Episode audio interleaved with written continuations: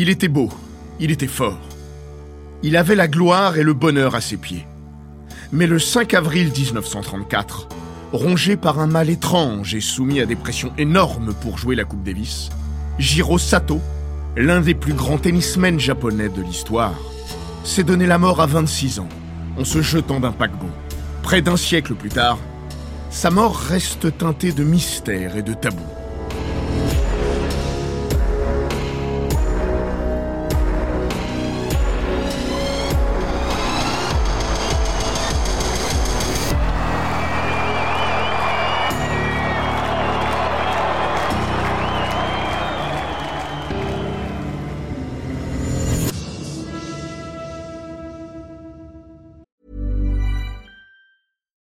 Comes to your finances, you think you've done it all. You've saved, you've researched, and you've invested all that you can. Now it's time to take those investments to the next level by using the brand behind every great investor, Yahoo Finance. As America's number one finance destination, Yahoo Finance has everything you need, whether you're a seasoned trader or just dipping your toes into the market. Join the millions of investors who trust Yahoo Finance to guide them on their financial journey. For comprehensive financial news and analysis, visit yahoofinance.com the number one financial destination, yahoofinance.com.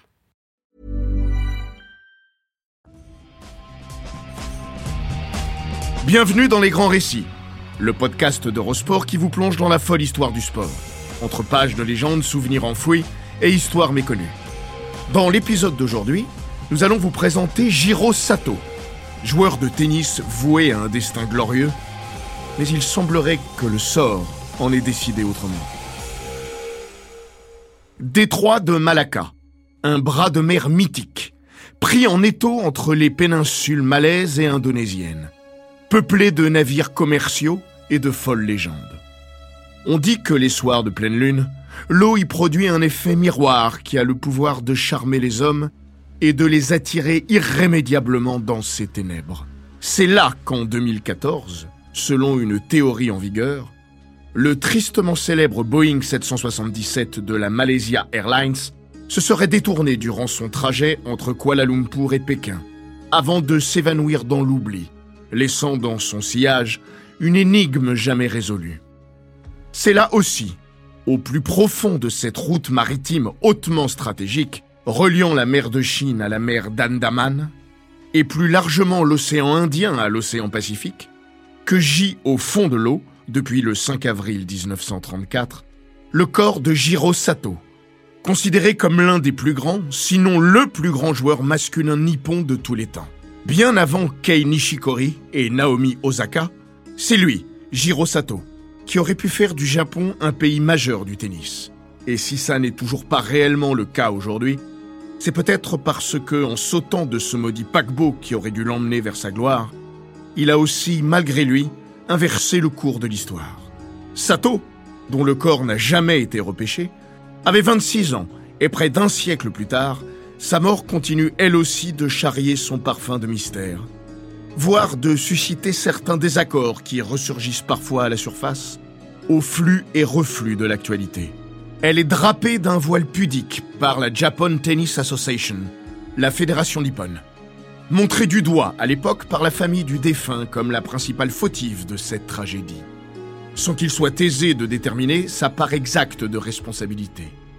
Car un suicide, comme un accident d'avion, est bien souvent multifactoriel et garde toujours une part d'inconnu.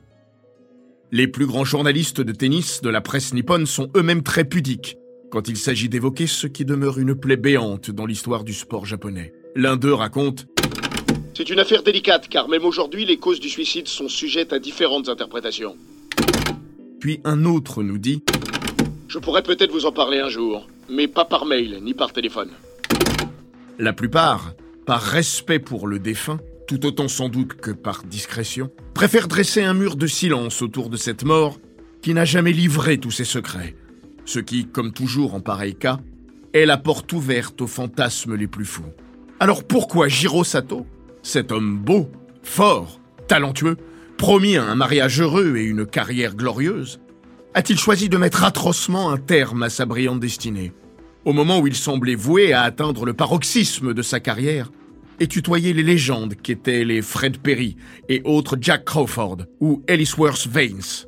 L'une des premières pièces du puzzle de l'enquête réside dans le contexte de l'époque. Ce Japon de l'entre-deux-guerres, à peine entré dans l'ère Showa, sous l'empereur Hirohito, resté au pouvoir de 1926 à 1989, et dont les premières années de règne ont été marquées par une politique fortement expansionniste et nationaliste. Aux prémices du Japon impérial, le tennis, qu'on n'associe pas forcément aujourd'hui à un sport national dans l'archipel, y vit pourtant un véritable âge d'or. Ichiwa Kumagae, premier japonais à participer à un grand chelem en 1916 lors des internationaux des États-Unis, et Zenzo Chimizu, premier japonais à jouer Wimbledon en 1920, par ailleurs médaillé d'argent olympique lors des Jeux de Anvers en cette même année, 1920, en sont notamment les pionniers. Jiro Sato, lui, est voué à en devenir la première grande star. Né le 5 janvier 1908 à Shibukawa, dans la préfecture de Gumna, au centre du pays, où l'on peut toujours visiter sa pierre tombale aujourd'hui, Jiro Sato débute le tennis dans son enfance avec son grand frère, Yotare Sato, devenu lui-même un excellent joueur. À l'époque, le tennis est bel et bien un sport très populaire au Japon, importé dès la fin du 19e siècle par des expatriés américains et pratiqué dans de nombreux jardins publics. La JTA est d'ailleurs créée durant ces années-là, en 1922. Bien sûr, il est réservé à une certaine classe sociale, mais les frères Sato ont les moyens de pratiquer leur passion. Ils sont les héritiers d'une riche famille d'agriculteurs. Alors qu'il vient de se lancer dans des études d'économie à la faculté de Waseda, à Tokyo, où il a l'occasion de peaufiner les contours de sa technique encore brute de décoffrage en intégrant la section sportive universitaire, un événement va donner un nouvel essor à sa carrière. La tournée au Japon en 1929. Des stars du Racing Club de France, parmi lesquels Henri Cochet et Jacques Brugnon, venus en compagnie des moins connus mais néanmoins chevronnés Raymond Rodel et Pierre Landry. Sato, 21 ans, en bat 3 sur 4. Il s'incline seulement face à Cochet, déjà quadruple vainqueur en Grand Chelem. Sato restera profondément marqué par Cochet et va s'identifier au célèbre mousquetaire, parce qu'il est comme lui de petite taille, 1m68, et compense celle-ci par une grande force athlétique qui, en plus de ses mâchoires carrées, lui vaudra le surnom de Bulldog Sato, dont l'affublera un jour la presse australienne. Il va jusqu'à changer sa prise pour adopter le fameux coup droit à plat de Cochet, coup droit qui deviendra son gros point fort, et s'approprie aussi son style de jeu, basé sur une prise de balle très précoce, une grande régularité et une volée tranchante. Avec lui, mieux vaut ne pas rentrer dans son jeu. Plutôt le harceler sans cesse, ce que fait parfaitement Jean Borotra, autre légende française des années folles, qui rend chèvre le japonais en l'agressant systématiquement, avec la prestance qu'on lui connaît. Borotra restera à jamais la principale bête noire de Sato, et comme il l'aimait bien, il le poussera aussi à dépasser son caractère sérieux et rigoureux en l'incitant à la débauche dans de folles nuits parisiennes. L'une d'entre elles, d'ailleurs, dérapera quelque peu. Mais c'est une autre histoire dont on reparlera plus loin. Hormis Borotra, donc, Jiro Sato a battu à peu près tous les maîtres de son temps. En simple, en double, en grand chelem, en Coupe Davis ou lors d'un des nombreux tournois organisés en France, sur la Riviera, au lieu du tennis à l'époque, et en Grande-Bretagne, où ils seront régulièrement à partir du début des années 30. C'est le moment où, après avoir conquis son premier titre de champion du Japon, il s'élance sur le circuit international. Il s'y forge vite une place de choix, avec cinq demi-finales de Grand Chelem sur neuf tournois majeurs disputés en l'espace de trois saisons deux à Roland Garros en 1931 et 1933, une aux internationaux d'Australie en 1932 et deux à Wimbledon en 1932 et 1933. Cette saison 1933, lors de laquelle il abandonne ses études pour se concentrer pleinement sur le tennis, restera sa meilleure. Cette année-là, il s'offre notamment des succès prestigieux sur les deux plus grands joueurs britanniques du moment, Fred Perry à Roland Garros et Bunny Austin à Wimbledon, avant de s'incliner les deux fois face au futur vainqueur, l'Australien Jack Crawford, auteur du Petit Chelem, et assez injouable cette saison-là, mais auquel il prend pourtant un set sur le centre-court londonien. Même s'il a décroché le titre en double mixte aux internationaux d'Australie 1932, c'est bel et bien en atteignant par ailleurs la finale du double messieurs à Wimbledon, lors de cette même année 1933, que Jiro Sato accède pour de bon à la notoriété sportive. Sous les yeux du roi George V, Giro épaulé par son compatriote Ryusuke Nunois, s'incline face au Frenchie Jean Borotra, encore lui, et Jacques Brugnon, Mais il joue désormais dans la cour des grands. À l'issue de la saison, il est considéré comme le numéro 3 mondial des joueurs amateurs derrière Jack Crawford et Fred Perry. C'est le début, pense-t-on, d'une immense carrière en devenir. C'est surtout, malheureusement, le début de la fin. Parce que des mots d'un autre genre ont commencé à le ronger, intérieurement, insidieusement, mais inexorablement. Les premiers symptômes de ce que certains appelleront plus tard le mal de la Coupe Davis surviennent le 4 juin 1931, lors d'une rencontre contre l'Égypte, à Paris. À Paris, oui, car à cette époque aussi, avant le Challenge Round qui se jouait toujours chez le pays tenant du titre, les nations les plus excentrées devaient souvent évoluer en terrain neutre. Et même toujours pour le Japon, qui, faute de concurrence dans des pays plus proches, évoluait dans la zone Europe et devait donc se farcir tous les ans d'interminables déplacements en bateau. Pour les Japonais, le mot campagne de Coupe Davis n'était pas galvaudé. C'était même quasiment une croisade à chaque saison. Cela dit, en ce mois de juin 1931, Giro est en pleine forme puisqu'il vient d'atteindre à Roland Garros sa première demi en Grand Chelem. Battu par l'inévitable Jean Borotra, après avoir mené 2-7 à 1. Un mois plus tôt, il a honoré en Yougoslavie sa toute première sélection en Coupe Davis. Et celle-ci s'est parfaitement déroulée avec deux victoires en simple et une en double. Mais contre l'Égypte, le numéro 1 japonais renonce à disputer la troisième journée, certes sans enjeu. Il est cloué à l'hôtel par de violentes douleurs gastriques et de fortes diarrhées. Des malaises qui vont désormais l'escorter de plus en plus régulièrement durant le reste de sa carrière. À chaque fois, étrangement, en marge d'une rencontre de Coupe Davis. Rebelote d'ailleurs au mois de juillet 1931. Sato atteint les quarts de finale à Wimbledon, battu par qui vous savez, Jean Borotra. Puis renonce à disputer la troisième journée de la demi-finale de la zone Europe en Angleterre, après avoir perdu son premier simple et le double. D'accord, cette fois encore, cette troisième journée est sans enjeu. Mais à l'époque, on ne badine pas tant que ça avec les matchs pour du beurre, qui sont d'ailleurs joués en 3-7 gagnants. Dans la foulée de cette rencontre, Jiro Sato va s'établir plusieurs mois en Angleterre, où réside et travaille déjà son compatriote, Miki Tatsuyoshi. Ce dernier, devenu pour sa part le premier japonais vainqueur d'un grand chelem lors du double mixte de Wimbledon 1934, témoignera d'un Jiro Sato qui vit là-bas sa plus belle vie, fait la fête, se fait courtiser par de nombreuses femmes et occidentalise son comportement. Il sera tout aussi formel pour raconter qu'il perdra sa joie de vivre à l'instant même où il montera sur le bateau qui l'emmènera, à la fin de cette année 1931, pour un voyage de plusieurs mois. Direction les Indes, où il devra prendre part à une série de tournois, puis cap sur la longue tournée australienne avant de repartir aussitôt en Occident, pour la Coupe Davis, Roland Garros et Wimbledon notamment. Le programme est copieux, mais Sato n'a pas le choix. La JTA, qui tire de précieux dividendes de la participation de sa vedette à ces différentes épreuves, l'oblige à enchaîner. Aujourd'hui, évidemment, les choses se passeraient différemment et il y a peu de chances qu'une fédération nationale puisse avoir autant de prise sur un joueur dans l'établissement de son programme. Mais au Japon, le dévouement à la patrie n'est pas un vain mot. Surtout à l'ère Showa, où les sportifs sont largement utilisés pour asseoir le retentissement de l'Empire à l'international. Ce qui renvoie un triste écho à l'actualité du moment. Impossible de ne pas se dire qu'au-delà de ces éventuels tourments intérieurs, le pauvre Jiro Sato sera victime tout autant de son propre talent que du contexte politique de son temps. Un contexte dans lequel gagner la Coupe Davis, plus encore que de gagner un grand chelem, terme qui n'existe d'ailleurs pas encore en tennis, représente le Graal ultime, ainsi qu'une manne financière considérable. La fédération nippone, après avoir vu le tennis français s'envoler grâce aux exploits des mousquetaires en Coupe Davis, qui ont permis la construction du stade Roland-Garros en 1928, fait de la conquête du saladier d'argent un objectif prioritaire. Plus que ça, une obsession. Évidemment, Giraud ressent bien le poids de l'enjeu et de cette responsabilité énorme qui repose sur ses épaules. D'autant que la pression s'accentue considérablement à partir de 1932. Cette année-là, il est impeccable lors des deux premiers tours facilement reportés en Grèce et au Danemark.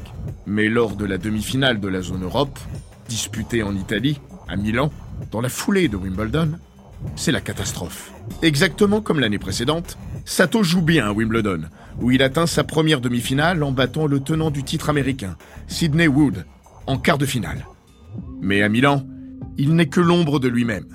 En ouverture de la rencontre, il est laminé en 3-7 par l'Italien Giorgio De Stefani. Certes, tout juste finaliste à Roland Garros, mais dont on se rappelle davantage, convenons-en, en tant que futur président de la Fédération internationale, signataire du passage à l'ère Open, qu'en tant qu'ancien champion. Premier coup de clim. Deux jours plus tard viendra l'énorme coup de froid. Malgré sa défaite initiale en simple, Giro, qui s'est racheté la veille en double, a la qualification au bout de la raquette. Le Japon mène 2-1 et lui-même mène 2-7 à rien face à Giovanni Palmieri, un joueur obscur qui n'a jamais atteint la moindre deuxième semaine en Grand Chelem et qui avait été battu le vendredi par le numéro 2 japonais, Takeo Kuwabara. Mais Sato se saborde et ne met soudainement plus une balle dans le cours jusqu'à la fin d'un match qu'il perd 4-6, 4-6, 6-1, 6-1, 6-2. Dans la foulée, Kuwabara s'incline lors du cinquième match décisif face à De Stefani. Stupeur. Le Japon est éliminé. Après cette défaite, Giro est profondément abattu. Au point, dit-on, de s'enfermer dans un mutisme prolongé qui ne lui ressemble guère lui que ses proches dépeignent d'un naturel plutôt enjoué. Trois jours après sa contre-performance, en guise de réconfort, il reçoit une lettre saignante de sa fédération. Le contenu de cette lettre officielle, révélée dans le livre Au revoir Beau Wimbledon, une biographie écrite en 1985 par l'auteur japonais Yusuke Fukada, est édifiant, pour ne pas dire stupéfiant. En voici un extrait. Nous fondions cette année de grands espoirs de victoire en Coupe Davis. Et vous avez échoué en perdant ces deux matchs, qui se sont tous les deux finis en suicide de votre part. Oui, le mot suicide est bien employé. C'est regrettable et inexcusable.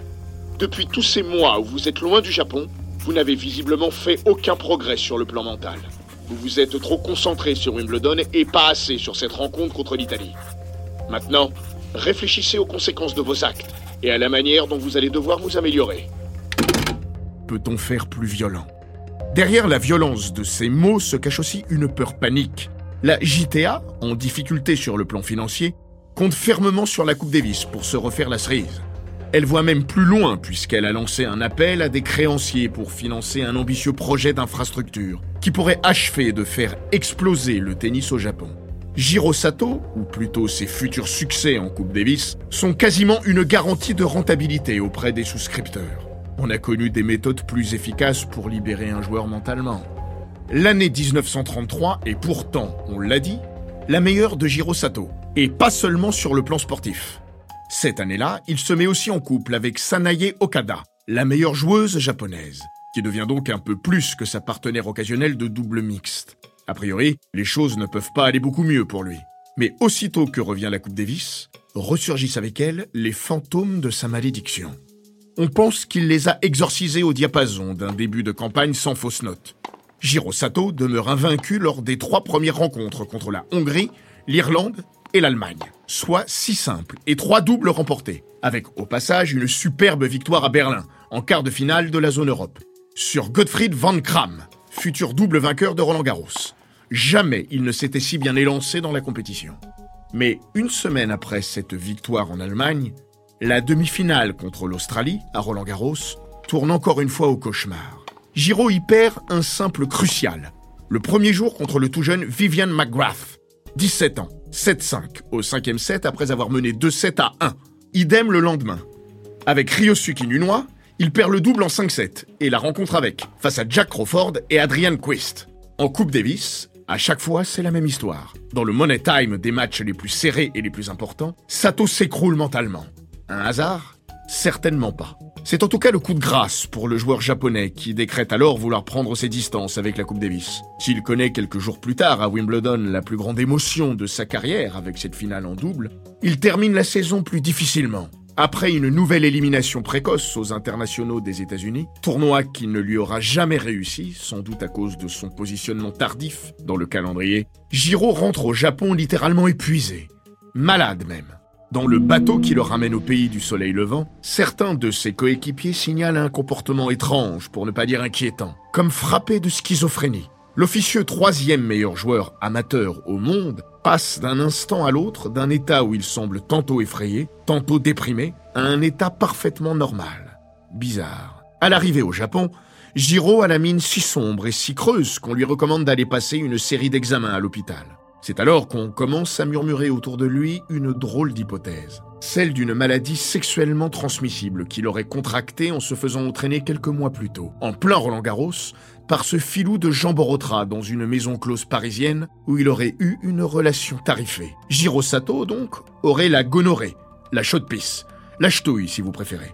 Et ce serait la raison pour laquelle il préfère garder ces mots pour lui. Les symptômes principaux de cette IST, entre autres des douleurs au ventre, des traces de sang dans les urines et un état neurasthénique, c'est-à-dire à peu près tout ce dont souffre le joueur. Mais les médecins, eux, penchent plutôt pour une dépression nerveuse, doublée d'une maladie intestinale chronique dont le joueur souffrirait depuis son enfance. Pourquoi pas? Même si dans son cas, tout cela ressemble plutôt très fort à un mal purement psychosomatique. Quoi qu'il en soit, ch'touille ou pas ch'touille, Giro Sato ne veut plus entendre parler de Coupe Davis, au moins pour 1934. Lors d'un banquet d'accueil organisé quelques jours après le retour des joueurs au pays, en cette fin de saison 1933, il apparaît effondré à sa table, les yeux remplis de larmes, alors que son président de fédération, Masatsune Ota, évoque la campagne écoulée qui vient de se solder par une nouvelle désillusion. Auprès des journalistes, il ne cache pas son profond pessimisme pour la campagne suivante. À quoi bon se lancer dans une bataille en laquelle il ne croit guère? Giraud préférerait se reposer et reprendre ses études, boucler son service militaire et accessoirement se consacrer à Sanaye qu'il demande en mariage au tout début de l'année 1934, soit trois mois avant sa mort. D'ailleurs, Giraud n'est pas le seul à vouloir faire une pause. Son fidèle lieutenant, Ryosuke Nunois, formule exactement la même demande. À lui, elle est accordée. Ce que Ryosuke prend sur le moment comme une bonne nouvelle deviendra le drame de sa vie. Hanté par ce sentiment d'avoir abandonné son coéquipier, persuadé que celui-ci ne se serait pas suicidé s'il l'avait accompagné dans ce dernier voyage, il ne rejouera non seulement plus jamais la Coupe Davis, mais finira lui-même par se tirer une balle dans la tête 11 ans plus tard, en 1945. Terrible fin pour cette golden génération japonaise. En cette année 1934, où Giro a obtenu malgré tout de ne pas participer aux internationaux d'Australie, la structuration des groupes de Coupe Davis a été légèrement réorganisée. C'est justement contre l'Australie que le Japon doit débuter sa campagne, mais un peu plus tardivement que d'habitude, au mois de juin, juste après Roland Garros. La rencontre est prévue à Eastbourne, en Angleterre. Pour satisfaire ses deux meilleurs joueurs, la fédération japonaise avait demandé à son homologue australienne la possibilité de l'organiser au Japon. Mais elle avait essuyé un refus. À partir de là, plus rien ne pouvait s'opposer au drame. Le 20 mars 1934, le Hakone Maru, un paquebot affrété par la compagnie nippon Yusen Kaisha, s'élance du port de Kobe avec à son bord l'équipe de Coupe Davis du Japon, constituée des trois Jiro, Sato donc, mais aussi Yamagishi et Fujikura, et de Hideo Nishimura. Après un bon mois de trajet, le bateau doit débarquer à Marseille, en France, où les joueurs ont prévu de disputer une série de tournois dont Roland Garros, avant ce quart de finale de la zone Europe de Coupe Davis contre l'Australie en Angleterre. Un premier stop se fait à Manille, aux Philippines, où la délégation japonaise rend visite à une grande famille du tennis. Les Sawamatsu, dont le patriarche, qui a monté une entreprise sur place, est le grand-père de Kazuko Sawamatsu, devenue la première japonaise à gagner un grand chelem lors du double dame de Wimbledon en 1975, et arrière-grand-père de Naoko Sawamatsu, 14e mondial en février 1995. Ensuite, une escale est prévue à Singapour et celle-ci, Jiro Sato l'attend avec impatience. En fait, depuis le départ, il ne va pas très bien. Il se plaint régulièrement du ventre, semble frappé de trous de mémoire et ne quitte pour ainsi dire jamais sa cabine. Il a d'ailleurs été examiné par le médecin du bateau, qui lui a prescrit des médicaments. Le 4 avril au matin, Giro fait venir dans sa chambre le capitaine du Hakone Maru, et lui demande d'être débarqué au port de Singapour, où le bateau est sur le point d'accoster, puis d'être renvoyé au Japon. Il explique que son état ne fait qu'empirer et qu'il est dans l'incapacité totale de jouer au tennis dans ces conditions. Partagé entre l'envie de respecter ses désirs et celle de le convaincre de rester, ses coéquipiers avertissent leur fédération du dilemme. Par retour de télégramme, la réponse de cette dernière ne tarde pas. Vu les sommes en jeu, la figure de proue du tennis nippon doit remonter sur ce bateau et celui-ci doit reprendre le cours de son voyage, si possible expressément. À propos de ce télégramme, la fédération japonaise évoquera une simple consigne. La famille du joueur, elle, parlera d'un ordre. Consigne ou ordre, au fond peu importe. Jiro Sato n'est pas homme à discuter le point de vue de sa hiérarchie. Lorsqu'on lui fait passer le message, en pleine réception donnée par le consul du Japon à Singapour, il n'hésite pas la moindre seconde. Sous un tonnerre d'applaudissements, il annonce aussitôt à ses coéquipiers Je repars avec vous.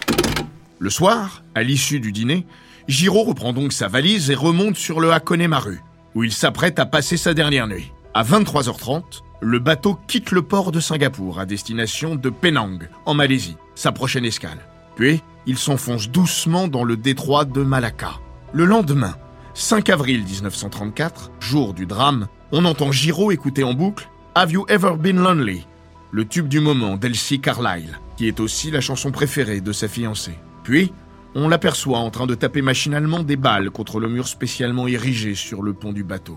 Il a mis sa tenue de tennis, mais il se montre, d'après les témoins, étonnamment gauche. L'une de ces balles finit d'ailleurs par-dessus bord. Du haut du paquebot qui s'en éloigne, il la regarde flotter à la surface de l'eau avec un air profondément mélancolique. Le soir, alors que l'équipe nippone est conviée à une nouvelle réception dans la salle à manger du Hakone Maru, Giro décide une fois de plus de rester dans sa chambre.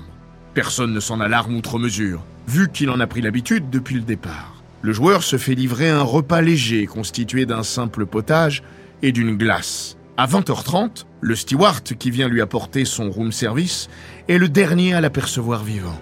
En lieu et place d'un simple pyjama, il le trouve en costume noir. Étrange, certes, mais de là à en déduire ce qui va suivre.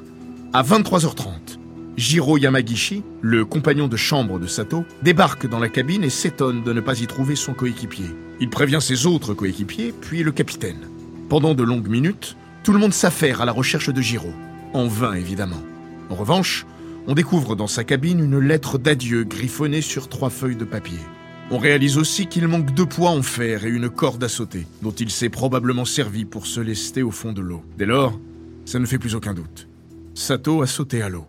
Peu après minuit, soit plus de 3h30 après que le champion a été vu pour la dernière fois vivant, le Hakone Maru fait machine arrière. Toute la nuit, pendant sept longues heures, il fera des ronds dans l'eau, tout feu dehors, pour tenter de retrouver le corps et peut-être même, par miracle, le repêcher vivant. Il dépêchera aussi sur zone d'autres navires passant à proximité. Mais au bout d'un moment, il faut se rendre à l'évidence. On ne retrouvera rien du tout. À 7 heures du matin, les recherches sont abandonnées.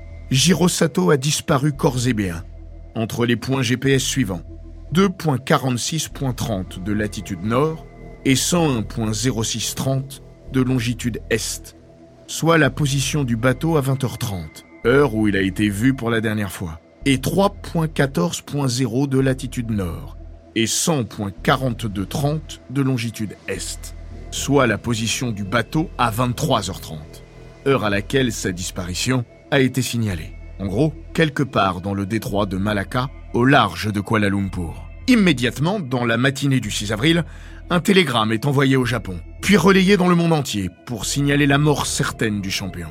Les hommages affluent, tandis qu'une cérémonie s'organise rapidement sur le bateau, où un hôtel funéraire est mis en place, orné des raquettes et de photos du joueur. La presse internationale se fait l'écho de la nouvelle. Les grands rivaux de Giro se fendent de communiqués dans lesquels ils se font part de leur stupeur et de leur incompréhension. Fred Perry écrit ainsi C'était l'un des hommes les plus gais que j'ai jamais connus. Bunny Austin appuie C'était le dernier homme que j'aurais imaginé faire ce geste. Mais de cet homme, il ne reste rien désormais. Sinon cette lettre d'adieu dissimulée pendant de longues années sous le tapis, et qui, fait incroyable, a été exhumée pas plus tard qu'en 2015 des archives poussiéreuses de la Fédération, à l'occasion d'un processus de numérisation de documents anciens. Dans ses ultimes écrits, adressés à différentes personnes, Jiro Sato s'excuse de son geste plus qu'il ne l'explique réellement. Il demande pardon au capitaine du bateau pour les désagréments occasionnés. À son président de fédération, Masatsune Ota, il exprime même sa gratitude. Pour tout ce que vous avez fait pour moi. Il a aussi des mots d'encouragement à ses coéquipiers, qu'il exhorte à poursuivre l'aventure. Je serai inutile à notre équipe. Je ne serai qu'une source de problèmes et de préoccupations pour vous tous. Donnez tout ce que vous pouvez. Vous le ferez mieux que je ne l'aurais fait. Je serai avec vous sur le terrain, non par le corps, mais par l'esprit. Et pour Sanaye, sa fiancée, il a écrit ce texte puissant et à la fois mystérieux, dans lequel il ne semble pas pouvoir tout dire de sa vérité. Sanae, oh ma destinée, s'il te plaît, pardonne-moi. Depuis que j'ai quitté le Japon, je suis affaibli par ma maladie intestinale. Et puis, Il y a quelque chose qui tourne sans arrêt dans ma tête. Une pensée futile mais obsessionnelle qui m'empêche de me concentrer. Même le simple fait d'écrire cette lettre me demande un gros effort de concentration. Demain, nous arrivons à Singapour et moi, je vais mourir. C'est lâche, mais je n'y peux rien. Bien sûr, annule nos fiançailles. Je sais que je fais quelque chose de vraiment mal. J'ai sali ton nom, déshonoré ta famille. S'il te plaît, donne mes habits à mon frère. Et garde tout le reste. Adieu. Dans cet extrait, Jiro Sato explique qu'il écrit à sa fiancée la veille de l'arrivée à Singapour, soit le 3 avril, deux jours avant sa mort. Vu qu'il avait demandé la possibilité d'être débarqué sur place et renvoyé au Japon, sa décision, à ce moment-là, n'était peut-être pas irrémédiable. Si les instances avaient accédé à sa demande, la tragédie ne serait peut-être pas arrivée. Probablement pas même. L'autre élément étrange, c'est cette pensée futile et obsessionnelle qu'il évoque et même à plusieurs reprises. Mais que veut-il dire exactement? Un lien avec son futur mariage, qui n'était, semble-t-il, pas du goût de sa famille Parce que Sanae Okada venait d'un milieu social différent, et parce que, comme elle était fille unique, la tradition japonaise aurait voulu que Sato adopte son nom de famille Un péché jamais avoué, le suicide étant perçu au Japon comme une porte d'entrée vers l'absolution ultime, une pure crise de démence paranoïaque. On ne le sait pas, on ne le saura jamais. Le secret reste jalousement gardé depuis des décennies dans les profondeurs de l'océan. Et au Japon, cela se comprend, on n'a pas très envie d'aller remuer la vase au fond de l'eau. D'une part, cela va de soi, par respect pour l'homme. D'autre part, parce que sa mort incarne un chapitre de son histoire que le pays ne souhaite pas forcément rouvrir. Et enfin, parce qu'elle représente un épisode à la fois douloureux et peu glorieux pour la fédération japonaise, dont le président a démissionné peu de temps après. Un tennis japonais qui, avec la mort de Jiro Sato, a perdu plus qu'un immense champion. Il a aussi perdu son élan et peut-être une partie de son âme. Évidemment, la délégation nippone a été surclassée par l'Australie lors de cette rencontre de Coupe Davis, qu'elle a malgré tout disputée au mois de juin, à Eastbourne. En fait, il lui a fallu attendre près de 30 ans pour gagner à nouveau deux rencontres d'affilée en Coupe Davis et 70 ans pour voir un autre de ses membres, Kei Nishikori, effacer en quelque sorte Sato des tablettes, en devenant le premier japonais à atteindre une finale de Grand Chelem en simple, lors de l'US Open en 2014. Cette performance s'était probablement dévolue à Jiro Sato, qui, selon de nombreux experts, aurait certainement fini par s'imposer à Roland Garros ou à Wimbledon, alors que ses plus belles années s'ouvraient à lui. Au lieu de quoi, le souvenir du pauvre homme sans être tombé dans l'oubli, s'est progressivement estompé de la mémoire collective. Sa douloureuse histoire demeure malgré tout le témoignage de sa grandeur passée et de celle au passage d'une épreuve, la Coupe Davis, pour laquelle plus personne aujourd'hui ne se jetterait d'un bateau. Ou alors, pour d'autres raisons.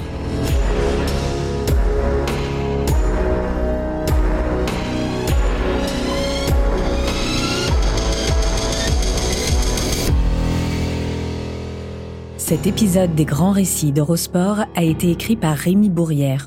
Il est raconté par Florian Bayou, monté par Arco Matubert et produit par Bababam. N'hésitez pas à vous abonner, commenter, partager et noter ce podcast sur Apple Podcast, Google Podcast, Castbox, Spotify, Deezer et toutes les plateformes audio.